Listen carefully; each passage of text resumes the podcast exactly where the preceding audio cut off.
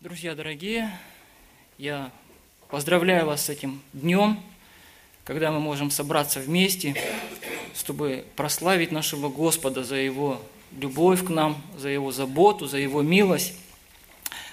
И сегодня мы, празднуя этот день, мы радуемся сердцами нашими. Я думаю, что каждому из нас, когда мы сюда пришли – и посмотрели на вот все это изобилие, которое Бог дает, я думаю, каждый из нас должен иметь какие-то определенные чувства. У кого они какие? Я думаю, у каждого из разные. Ну, я скажу про себя, что я благодарен Богу за Его милость каждому из нас. Потому что эта милость, она проявляется не только вот в этих дарах, которые здесь обильно мы видим – но она проявляется во всей нашей жизни. Если бы не Его милость, о которой мы часто поем здесь на собрании, то бы и нас здесь не было. То бы мы не получили спасения. Мы бы не были наследниками Царства Небесного.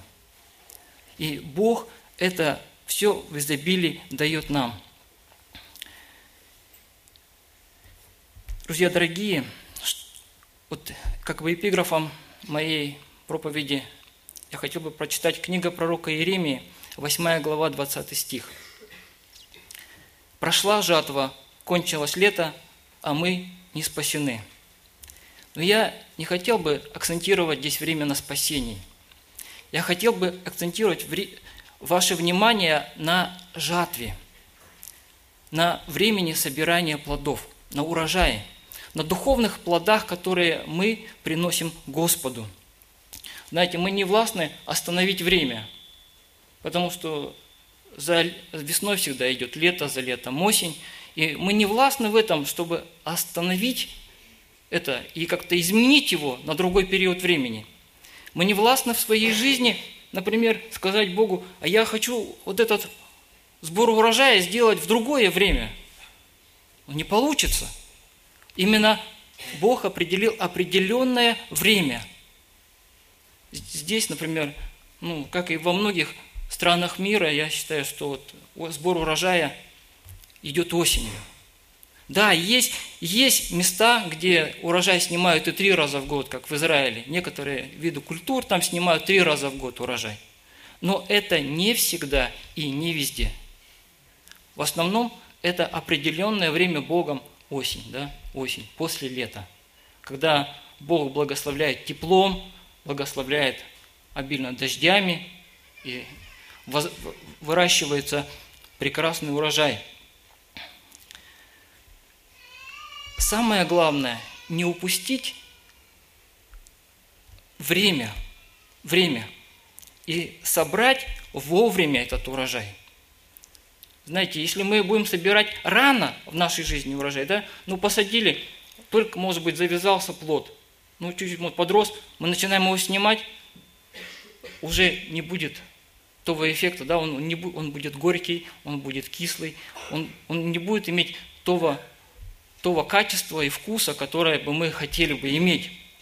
Если мы соберем поздно, то этот урожай может уже перезреть, и некоторые даже может сгнить. Знаете, что в духовном плане – мы тоже должны все делать вовремя. Вовремя. Не опоздать и не, не отложить это на, в долгий ящик на потом. Знаете, вот особенно важно это в собирании человеческих душ. Очень важно. Потому что можно человека покаять, можно покаять его. Его можно какими-то эффектами такими, можно песню такую спеть, можно ну, проповедь сказать, которая слезу аж вышибет. И человек выйдет покаяться, но его сердце не будет готово еще до конца принять благодать Божию. Надо вовремя в подготовленное сердце вложить это слово, чтобы потом собрать действительное истинное покаяние, истинное обращение к Богу. И нельзя откладывать на потом. а, потом до человека дойдет, я потом ему когда-нибудь скажу. И знаете, многие потом, потом, потом и в своей жизни, и в жизни других людей, и потом человек уходит в вечность, не познав Господа Иисуса Христа. И когда мы читаем Слово Божие, нам нужно соединять эти параллели физического, то, что мы видим нашими глазами, и духовного, который Бог хочет открыть нам. Если мы читаем в Библии, то о жатве примерно упоминается примерно 80 раз. Примерно 80 раз Бог говорит о жатве. И если это важно, и Он отмечает это в Священном Писании, значит, это, должно, это должен быть очень важный момент. Очень важный момент. И сейчас мы давайте попробуем сделать параллели. Параллель нашего физического, то, что мы видим, и духовного – знаете, когда мы сажаем семена для будущего урожая, так и Господь, Господь тоже хочет сеять свое Слово, живое Слово Божие через свою церковь. Он желает этого, Он для этого церковь и создал. Знаете, если мы не сеем, то мы ничего не соберем. Помните, да, слова Священного Писания? Кто посеет, что человек посеет, то и пожнет. Если мы не будем сеять, как, как потом наши родные и близкие, они уверуют в Бога? Как мы, как мы сеем и что мы сеем в их сердца? Надо нам постоянно об этом думать. Не надо быть эгоистом, говорит, ладно, я спасен, а остальные люди пусть, пусть как-нибудь потом ему Бог откроет. Бог же просвещает всякого человека, приходящего в мир – ну, только не через меня, да? Но нам надо знать, что Бог нас сюда, вот здесь нас собрал для того, чтобы мы были теми сеятелями Слова Божьего в сердцах наших близких, родных, знакомых, с наших сослуживцев на работе. Бог это для нас, нас специально сюда собрал. Не кого-то вне, а нас внутри церкви. Очень важно, чтобы семена, семена были живыми, а не искусственными. Живыми, а не искусственными. Если взять семя, даже его сделают искусственно, даже пусть он будет вес, размер, даже пусть запах тот же иметь. Потому что сейчас химия очень сильно развита, могут даже и запах такой же иметь. Но то семя, которое искусственно, оно не даст живого плода – так и Слово Божие, которое сеется через нас, оно должно быть правильное и неповрежденное. Истинное Слово Божие, которое, которое потом дает обильный плод возрождения души человека. Затем очень важно, в какую почву мы сеем, плодородную или нет. Очень важно – Потому что каждое растение, оно, для каждого растения определена определенная почва. Одни, одна, один любит, например, чтобы там было больше, например, ну не знаю, чернозема, а другая, наоборот, чтобы там было больше песка. Для каждого, для каждого растения своя почва. Так вот нам надо ее подготовить в сердцах – знаете, в Союзе такое понимание, если, если ты сел, например, куда-то в поезд или в самолет, ты обязательно должен кого-то там покаять. Ты, ты должен ему сказать. В неподготовленную почву мы кидаем семена и потом за голову хватаемся. Почему люди от нас шарахаются? Ты подготовь сперва почту, ты покажи, что ты очень добро несешь, любовь несешь в себе – даже, может быть, только одно слово надо, ободрение кому-то сказать, и он потом уже увидит, что ты не такой человек, как другие люди, которые, которые несут зло. И подготавливая почву, знаете, есть неправильная евангелизация. Неправильная евангелизация. Ну, может быть, это как бы в шутку сказать. Если приходит, например, человек к цирюльнику, да, он его садит в кресло, откидывает его взад, чтобы побрить, на, на потолке у него надпись Вы задумывались о вечности, а он подходит к нему с опасной бритвой. Ну, что должен подумать человек? Правильно ли это евангелизация? Или девушка идет по улице, за ней молодой человек ускоряет ход, она бежит, он за ней бежит. Она забегает в дом, не может ключ от, от волнения в, в, это, в замочную скважину воткнуть. Он подбегает к ней, она вся трясется, он подбегает и ей дает трактат, чтобы она пришла в церковь. Ну, правильная ли это евангелизация? Я думаю, неправильная. Неправильная. И нам нужно сперва подготовить почву сердец человеческих, чтобы туда можно было положить слово, и оно начало бы тогда давать свои результат роста. Знаете, очень, также очень важно это сердце человека. И Бог сравнивает сердца, тоже он есть определенные критерии, да, и он сравнивает сердца с определенным видом земли. С определенным видом земли. Куда падает Слово Божье? Если мы откроем Евангелие от Матфея, 13 главу, с 3 стиха по 9 стих мы прочитаем такие слова. «И поучал их много притчами, говоря, вот вышел сеятель сеять, и когда он сеял, иное упало при дороге, и налетели птицы и поклевали то. Иное упало на места каменистые, где немного было земли, и скоро взошло, потому что земля была не глубока. Когда же зашло солнце, увяло и, как не имело корня, засохло. Иное упало в тернии, и выросло терни, и заглушило его. Иное упало на добрую землю и принесло плод. Одно во сто крат, другое в шестьдесят, иное в тридцать. И Господь потом сам же объясняет эту притчу. Посеянное при дороге, то есть сердце, которое ожесточенное, которое утоптанное, которое, не знаю, прошло серьезное испытание, и оно в этом ожесточении оно не принимает просто. Потому что мы, я, когда был еще там, в Казахстане жил, мы ездили на евангелизацию. И сердце людей, очень многих было просто ожесточено. К ним подходили с Евангелием, чтобы подарить им Евангелие. Они просто ругались, говорили, вон идите, в другое место. До такой степени ожесточенные были люди. Поэтому Главное, чтобы сердце было подготовленным. Второе, здесь идет, говорится, что упало, а, посажено было на каменистые места. В Израиле в основном, вы знаете, там есть в основном каменистая почва. И верхний слой бывает плодородной земли очень неглубокий. И когда падает семя, оно сперва дает всход.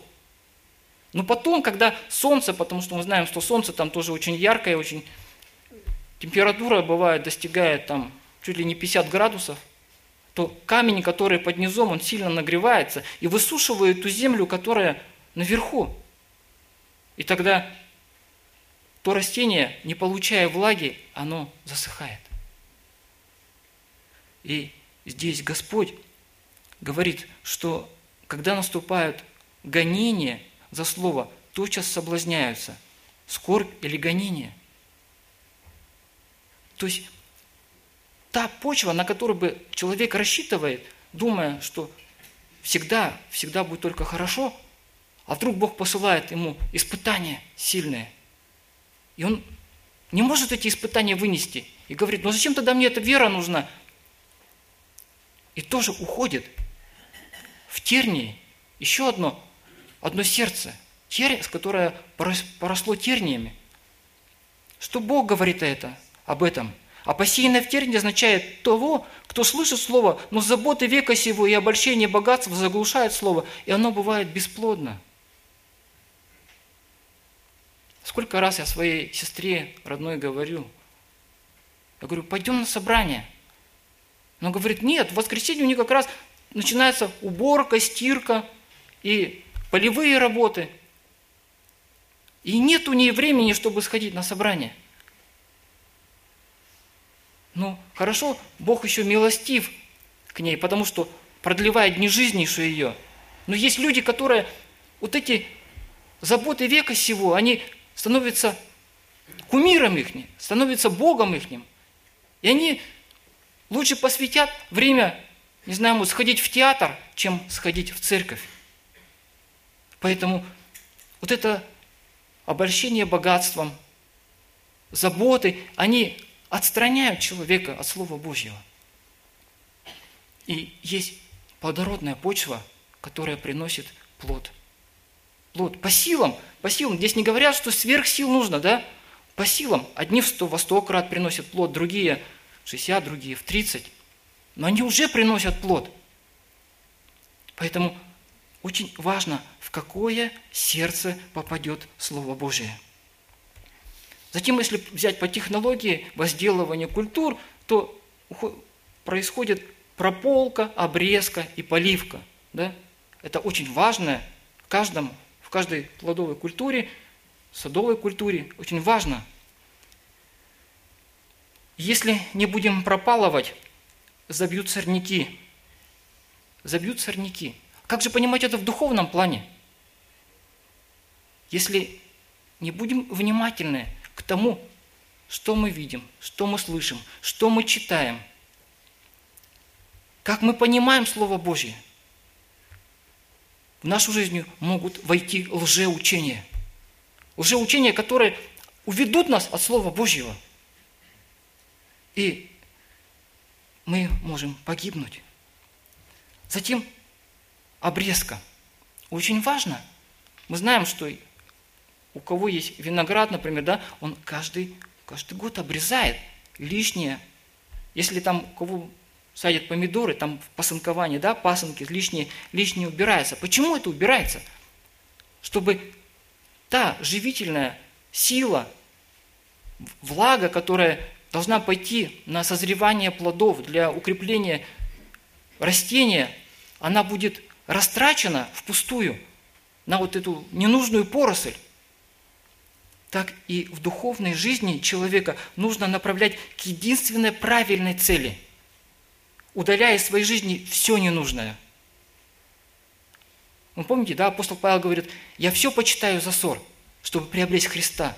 Вот его главная цель – приобрести Христа, чтобы познать Его и силу воскресения Его, соучастие в смерти Его – вот его главная цель, чтобы быть подобным Иисусу Христу. Он стремился к этому, удаляя все ненужное из своей жизни. И все почитал за ссор, за ненужное. Не будет, не будем поливать растения, оно засохнет. Так и в духовном плане, если мы, у нас не будет служения, не будет общения, не будет совместных молитв, наша вера засохнет. Вспомним Священное Писание, когда человеку больше всего насаждался грех. Когда он ничего не делал. Вспомним Давида. Когда он, пока он ходил на войну, когда он был занят на Ниве, да, в видении воин Божиих, у него все в жизни нормально было. Как только он сказал, нет, я в этом году не пойду на войну, он мой военачальник пусть идет, он пусть завоевывает, а я дома останусь. Что случилось? Грех к нему подступил. Так и в церкви нашей. Если не будет в церкви труда, если мы не будем ничего делать, будем просто прихожанами, войдет грех в нашу жизнь. Скажем, зачем нам это общение? Зачем нам какое-то служение? А тогда что? Для чего тогда вообще мы приходим в церковь. Бог нам определил для каждого из нас, дал определенный дар и сказал, определил определенное служение в церкви. Для каждого. Нету неважных у него. Каждый человек важен для него. Поэтому он определил нас для служения. Если этого в нас не будет, тогда не будет никакого духовного роста, а больше и большей части грех может войти в нашу жизнь. Затем наступает как бы завершающий этап всего этого процесса – это сбор урожая. И сколько мы вложили труда в этот процесс, такую и отдачу мы получим. Сколько труда мы вложили, столько мы и получим. Знаете, если мы хотим, чтобы у нас было молодое поколение, приходило к Богу, давайте трудиться и жертвовать на этот труд. Мы хотим, чтобы церковь стала миссионерской, да, и чтобы у нас миссионеры были больше по всему земле. Давайте вкладывать в этот труд. А что мы будем вкладывать свой труд, то мы и будем возвращать. Если мы не будем вкладывать ни во что, тогда уже ничто мы и не получим, ничего. И после жатвы мудрый хозяин всегда ведет подсчет своего урожая. И довольно часто нерадивые хозяева получают незначительный урожай, а то и вообще не получают ничего. Если не будет труда на Неве Божией, это место заполнят лень, неустройство и все худое, да, как Писание говорит. Лень, потому что она сразу приходит, потому что человек рождается с ленью, да. Он сам по себе человек, он ленивый, он не хочет лишнее движение сделать. И если мы не будем заставлять себя что-то делать, то мы обленимся. Обленимся.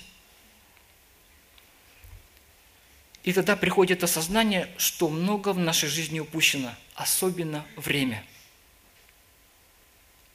Вот этот драгоценный дар, который Бог дает для каждого из нас, время, мы можем упустить. Примером этого в духовном плане может послужить речь Иисуса Христа о жителях Иерусалима. Если мы откроем Евангелие от Луки, Евангелие от Луки, также 13 глава, с 34 по 35 стих. Звучит так. «Иерусалим, Иерусалим, избивающий пророков и камнями побивающий посланных тебе, сколько раз хотел я собрать чад твоих, как птица птенцов своих под крылья, и вы не захотели». Все оставляется ваш дом пуст. Сказываю же вам, что вы не увидите меня, пока не придет время, когда скажете «Благословен грядой во имя Господне». Жители Иерусалима, они видели Иисуса Христа, они видели Его дела, они видели Его заботу, да? Они все это видели. И сколько раз Он хотел их объединить, Он хотел им дать спасение – но мы, в конце концов, видим, что они не только не приняли спасение, но и распяли жизнь на, кресте Голгофы. Он говорит, сколько раз хотел я, но вы время это упускаете, у вас упущено это время. И до сих пор Израиль большей части неверующий. В большей части они не приняли Иисуса Христа.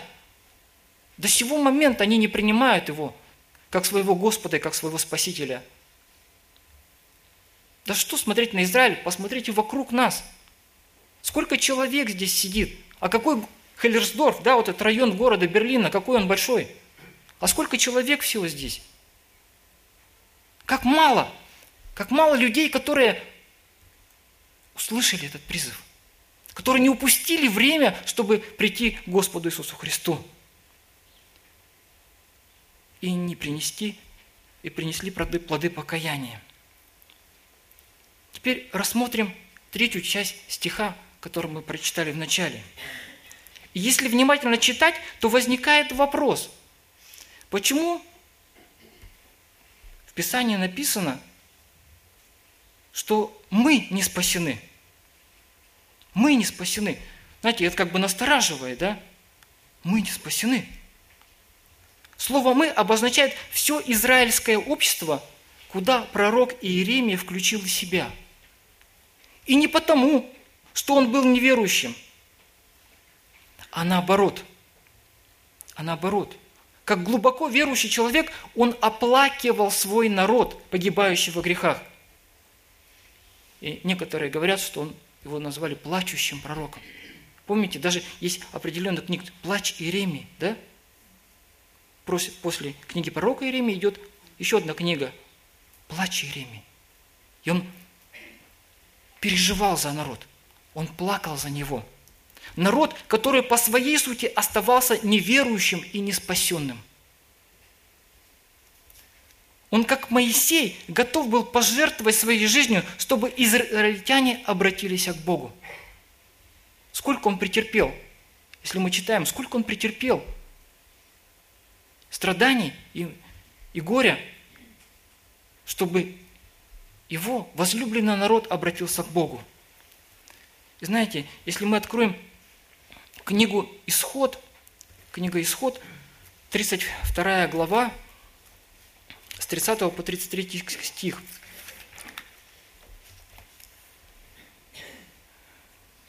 И мы вспоминаем, как Моисей отождествлял себя со своим народом. И возвратился Моисей к Господу и сказал, о, народ сей сделал великий грех. Это тогда, когда они поклонялись золотому тельцу. Сделал себе золотого Бога. Прости им грех их. И если нет, то изгладь и меня из книги твоей, которую, в которую ты вписал. Он отождествлял себя со своим народом.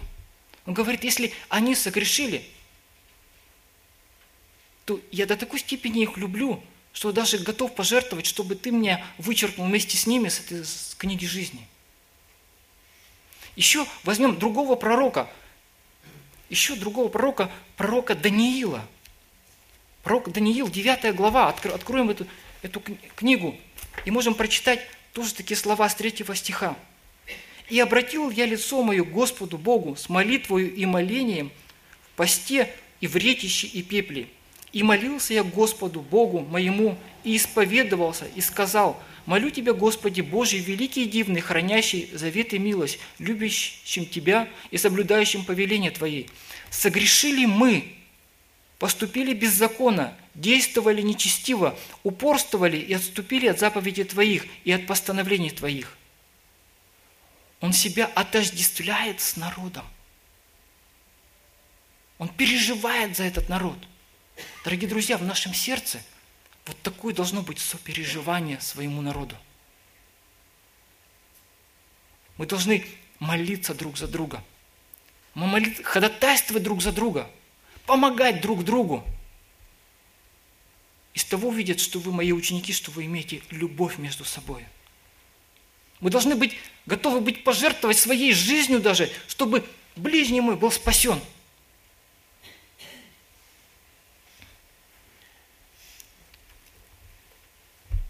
Теперь хочу обратиться к нам, к верующим людям. Ведь духовные уроки прошлого важно учитывать и в нашей христианской жизни. Смотря на общее состояние христианских церквей, я не говорю о нашей церкви, да, я говорю в общем, если взять общее состояние христианских церквей по всему миру, мы видим, что в большей степени они не соответствуют тем критериям и нормам, которые Бог определил для верующих людей. В большей степени они не соответствуют. Потому что Бог смотрит не как человек. Это мы можем сделать какое-то там снисхождение, а, ну на слабость человеческую. Но Бог-то не изменяется, в нем ни тени перемены нету. Он на грех смотрит как на грех. Что грех всякий – это противление Богу. Это не, никак оно не может смешаться чистое и грязное. Бог свят, Бог непорочен. Если Он видит в человеке грех, то Он и говорит, что ты совершаешь его. А также и мы, каждый из нас, каждый из нас, если мы честно признаемся самим себе, то еще и в нас есть много такого, с чем бы нам было стыдно предстать перед лицо Божие – вот представим, что вот сейчас приходит Господь. Вот именно сейчас, вот в этот момент, в это время. Вот Он приходит сюда и вот предстает перед нами. И заглядывая в свое сердце. Готовы мы вот сейчас, вот сейчас, вот в этот момент предстать? Знаете, очень много. Конечно, мы на суд не приходим, перешли из смерти в жизнь, но я думаю, на судилище Христовом нам будет очень стыдно – за то, что мы сделали, может быть, упустили время, не сказали вовремя, да, или не изменили какие-то качества в себе, и нам будет стыдно за это. Мы действительно не смеем потом, не посмеем поднять глаза кверху, посмотреть Богу в глаза. И у нас стыдно будет. Да, Бог милостив, Он простит нам все это. Но все равно стыдно. Представьте, перед всей Вселенской Церковью мы предстанем – не только через вот наши братья и сестры, которые сидят здесь в церкви. Это будет вселенская церковь, это миллионы людей будут, миллиарды, может быть, людей, которые будут стоять перед лицом Божьим, и мы там будем. И нам нужно еще приложить очень много усилий, очень много усилий, чтобы наша вера достигла совершенства. Откроем второе послание Петра, первая глава, 5-8 стих – Второе послание Петра, первая глава, с 5 по 8 стих. И апостол Петр говорит такие слова. «То вы, прилагая к всему все старание, то есть прилагайте максимальное усилие с вашей стороны и покажите в вере вашей добродетель, в добродетели рассудительность, в рассудительности воздержание, в воздержании терпение, в терпении благочестие, в благочестии братолюбие, в братолюбии любовь. И если это в вас есть и умножается, то вы не останетесь без успеха и плода в познании Господа нашего Иисуса Христа. Если у вас это есть и умножается, то есть вы прилагая все старание, максимально себя вложить в этот труд, тогда вы не останетесь без успеха и плода.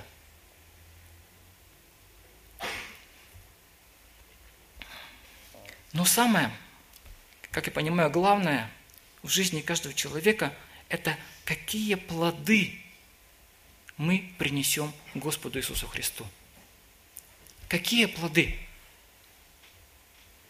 Бог не смотрит на физические плоды. Мы вспоминаем Каина и Авеля, они принесли обои. Один от стата, один от произведения полей, как вот у нас здесь, произведение полей.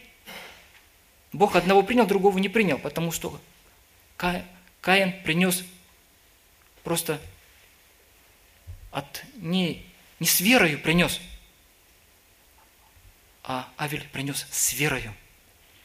То есть духовное вложено в этот, в этот символ, в символ принесения этого, этой жертвы, которая в будущем была как Агнец Божий, Иисус Христос –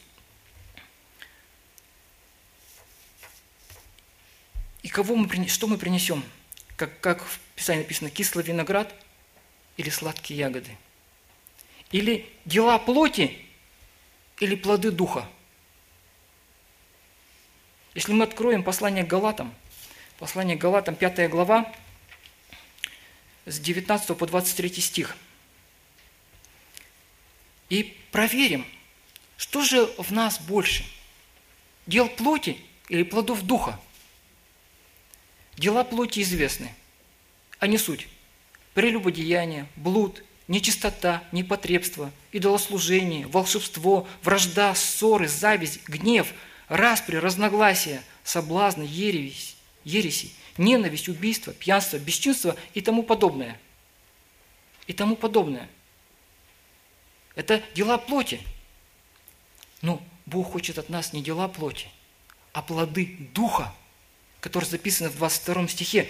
Плод же Духа – любовь, радость, мир, долготерпение, благость, милосердие, вера, кротость, сострадание. Вот эти плоды Он желает получить от нас. Эти плоды Он желает получить от нас. И сегодня, знаете, как бы этап – такой определенный этап, а, определенная, определенная как бы граница нашей жизни. Вот когда это тоже какая-то определенная веха, да, собирания урожая. Так и в нашей жизни каждый наш прожитый день – это определенная веха, прожитая нами. И мы должны заглянуть в себе в сердце. Вот сегодня должны заглянуть в себе в сердце. Ну, тут такую оговорку написал, но только в свое сердце, не в сердце соседа. В свое сердце.